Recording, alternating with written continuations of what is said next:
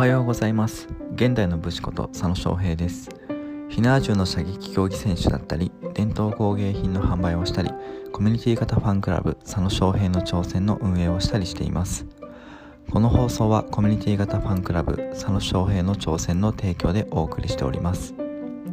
さて本日のテーマは学ぶことは真似ることでお話ししていこうと思います、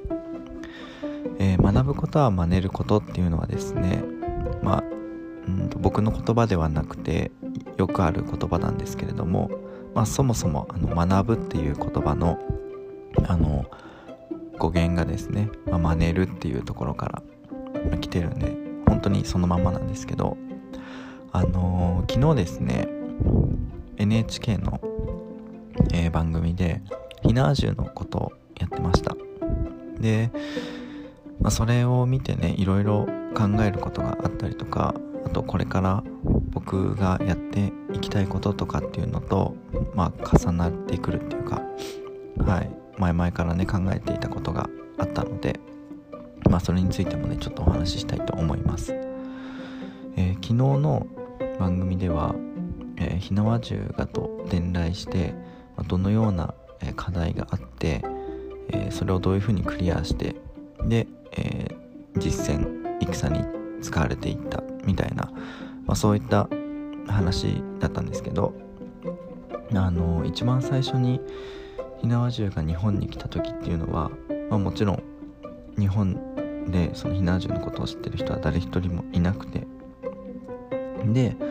えー、まあ、分解分解っていうか、まあ、研究して構造を知ってで、えー、まあ、その当時の職人さんはですね同じものを真似して作ろうとするわけですよね。で真似して作るってことはやっぱりそれぞれあの細かいところもあの知っていなきゃいけないので本当に何だろう観察したりとかね実際に触ってみてどういうふうに動くかとか、まあ、そういったことを、ま、本当に突き詰めていくわけですよね。なのでもうこの時点でえー、知らないことを学んでいるっていうことになりますよね。でまあなんだかんだあって初めての国産火縄銃っていうのをもう2年もかからないぐらいであの作ることになる作ることになります。当時のねあの世界基準の技術レベルで考えてもそんなに早くそのトレースっていうか真似して作るっていうことが常識の範囲のスピードではないっていうことみたいですね。うん。何の資料で見たかちょっと忘れちゃったんですけど、えー、火縄銃が日本に伝来した時にですね、まあ、その当時種子島の領主がですね、えー、火縄銃を2丁購入しました。ただ、えー、その購入した時の金額っていうのがあのー、本当にものすごい高額だったんですよね。でそもそもその何て言うのかな商船船ですよね。に乗って、えー、日本に、まあ、たまたま漂着漂流したわけなんですけれどもその商人がね、えー、要はそういうなんだろうな外交とか貿易とかそういった商船に、えー、乗ってる商人とかが、えーと自衛っていうかね護衛用に持つ銃っていうのはまあ、いわゆる最最新のモデルではなかったわけですよね。まあ、現地っていうか、えーと、ヨーロッパのその戦の最前線ではやっぱり最新の兵器っていうかね火縄銃も投入されていたわけなのでやっぱりそういうなんだろうな最前線とは遠いところにいる人たちが持つのはやっぱりあの最新というよりかは、まあ、型落ちしたようなものだったりすることがまあ多いんですけど、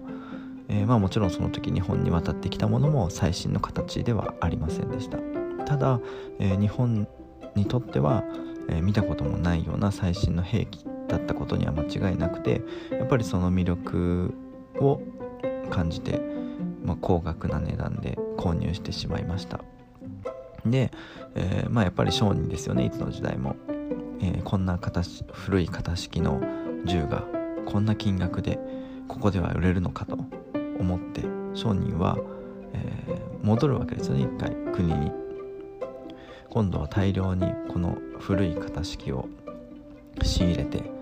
日本で売り高額で売りさばいて人儲けしてやろうと。で当時もちろん飛行機なんてないので船でまた戻ることになるんですよね。でまあ商人もバカじゃないので、えー、まあ今の世界レベルの世界の技術レベルを考えても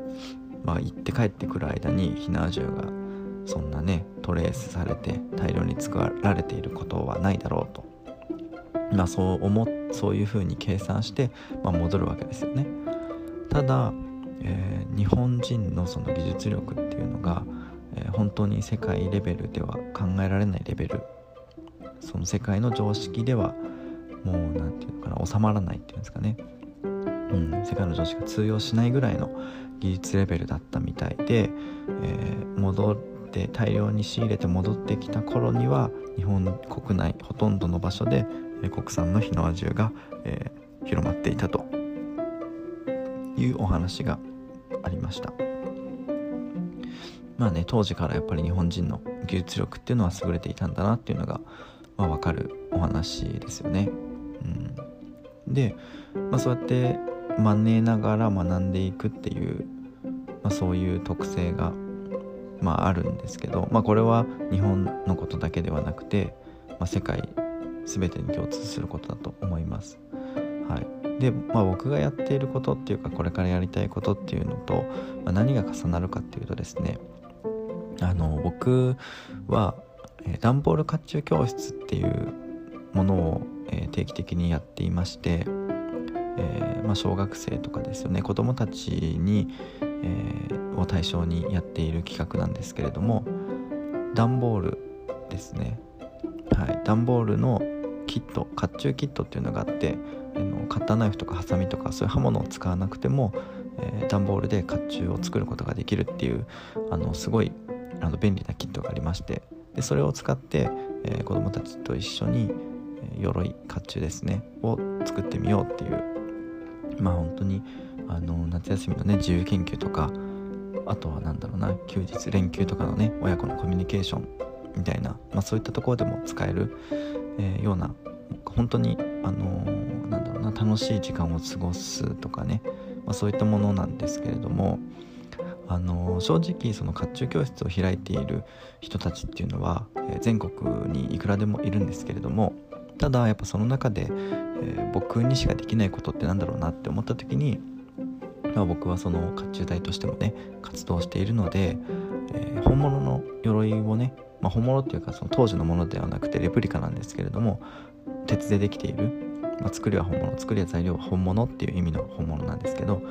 えー、本物の鎧を持っているので、え、それをですね、ま、現場に持って行って子供たちに触らせる、えー、時間があれば子供たちに来てもらうっていうような、えー、と体験ですよね。そういったものを、あのしてもらいたいなと思って本物を知るっていうことをやってもらいたいなと思ってその段ボール甲冑教室の中にそういう本物と触れる時間を設けたりしています。でもちろんこれもあのもともと始めた人たちっていうのはどういう意図で始めたかはわからないんですけれども、まあ、そういった世界があるよっていうのを知らせたいのか、まあ、シンプルにその歴史とかねそういうものが好きな子どもたちを楽しませるためのコンテンツを作りたくて、まあ、段ボール甲冑キットが生まれたのかっていうのはちょっとわからないんですけれども、まあ、ただ僕としては、えー、そういうなんだろうな本物っていうんですかね昔からこう受け継がれてきてた技術とか、まあ、精神とかね文化とかそういったものを、えー、知るとかもっと興味を持ちたい持ってもらいたいっていうんですかね。というきっかけ作りのためにやっているっていうところがあるのでやっぱりただただその他の人がやっている段ボール甲冑教室を真似るだけでは、えー、まあ、僕が見たい世界にはもう一歩踏み込めないっていうかね、うん、自分が見たい世界っていうかこれからこういった世界にしていきたいっていう思う中ではやっぱりその本物を置くっていうのはどうしても外せない本物を知ってもらうっていうのかな本物を知ってもらうっていうのはやっぱどうしても、えー、外せない要素だったので、まあ、学び真似る真似しながら、えー、まあ、こういう風にしていきたいっていう思いを持って、まあ、オリジナリティを出していくみたいななんかそういう感じですね。はい、でそのまあ、火縄銃のね番組を見てて他にも思ったことがあってやっぱりその長い時間かけて研究してきた人たちがですねあのテレビでその蓄えてきた知識とかね学んできた知識をこう説明してくれるんですよね。でもちろんその人たちも当時を見てきていたわけではないのでその当時の人たちが記録として残してきてくれた資料とかを読んで、えー、学ぶわけですよね。そうでそれでインプットしてでいろんな情報をインプットしてインプットして、えー、まあ、番組とか、まあ、別の、ね、作品とかいろんな形でアウアウトプットしていくわけですよね。でその人たちがうん新しい発見とかあのこういう説あるんじゃないかとかまたなんだろうなもともとあったものとは違った形のまあオリジナリティっていうとうんちょっと違うのかもしれないんですけど今まであったものとまた違った角度から物事を見たりとか、えー、研究成果をね発表したりするわけですよね。でそういったものが蓄積されて、えー、まあ、歴史っていうかねつながっていくわけですよね。でもう一つその人たちがやっぱりその積み上げてきたものっていうかその人たちが例えば40年かかって得た知識っていうのももしかすると僕らの時代では40年もかからない可能性はありますよね。もうその人たちが研究してもうこうだっていう風に結果を出してくれたのであれば僕らはただそれをあの知識としてこうなん取り入れるだけです。いいっていうか、まあ、だけでっていうとねあれなんですけどそうなってくるとその人たちがかけてきた何十年という時間が僕らは同じ今これから生きていく人たちは同じだけ時間かけなくていいってなるとその分別のことができるっていう風になるんですよね。だから例えば、えー、今回の番組では、え、火縄銃の、えー、なんだろうな実弾射撃で鎧を撃ち抜くっていう検証をしている人とえー、お城について、えー、お城の作りがこうで火縄銃はこういうふうに関わっていましたっていうふうに説明する人と、えー、まあ、鉄砲がこう伝来して、えこのように、え歴史をたどっていったんですよっていうその火縄銃の歴史について語る人とかねいろんな役目でもう34人ぐらい先生がいらっしゃったんですけどそういう人たちの情報も、えなその人たちがかけた時間ほど時間をかけずに、えー、手に入れることができるのであれば、えー、全て一人の人間で賄うこともまあ可能は可能性はありますよね。全くできないっていうことはないと思います。それにあのそういった複数の知識を持っている人だからこその、えー、視点とかもあったりすると思うんですよね。まあ、なので、えーと、僕が目指したいところは、えー、そこなんですよね。その先生たちが何十年かけて積み上げてきた歴史とか、えー、まあ、手に入れてきた知識、えー、実証実験してきた結果っていうものを、えまあ、情報として手に入れてさらにそこから先ですよね。自分自身は、まあ、実弾射撃競技っていうかねその本物を経験するわけですよね。でそれに加えて、えー、今までの先生たちが、えー、出してきた知識とか、えー、分かりやすくまとめてくれた情報をですね、まあ、インプットして僕の経験と、え今までのその知識とかっていうものをですね組み合わせて、え新しい発見がもしかしたらできるかもしれない、まあ、そういう形で、先人に学びながらですね真似をしながらですね、まあ、オリジナリティを出して、まあ、自分らしさっていうか僕にしかできないことを、えー、やっていきたいなと思いました、まあ、なので今やってる段ボール甲冑も、まあ、真似てはいるんですけれども僕らしさはありますし、えー、歴史の話とかね鉄砲の話をする、中でもやっぱり真似ているところはあります。ただやっぱり僕自身の経験とか、えー、まあ、感想なので、まあ、トレースっていうかね完全なるモノマネではないなとも思っています。はいまあ、なので、えー、皆さんも何か始めるとか、まあ、必然的にね真似することになると思うんですけど、うん、たくさんいろんなことを真似して、えー、学んででその先に自分らしさがあると思うので、えー、そういったものをこう確立していってもらえたらなんかね面白いものが生まれるかもしれないですよね。はい。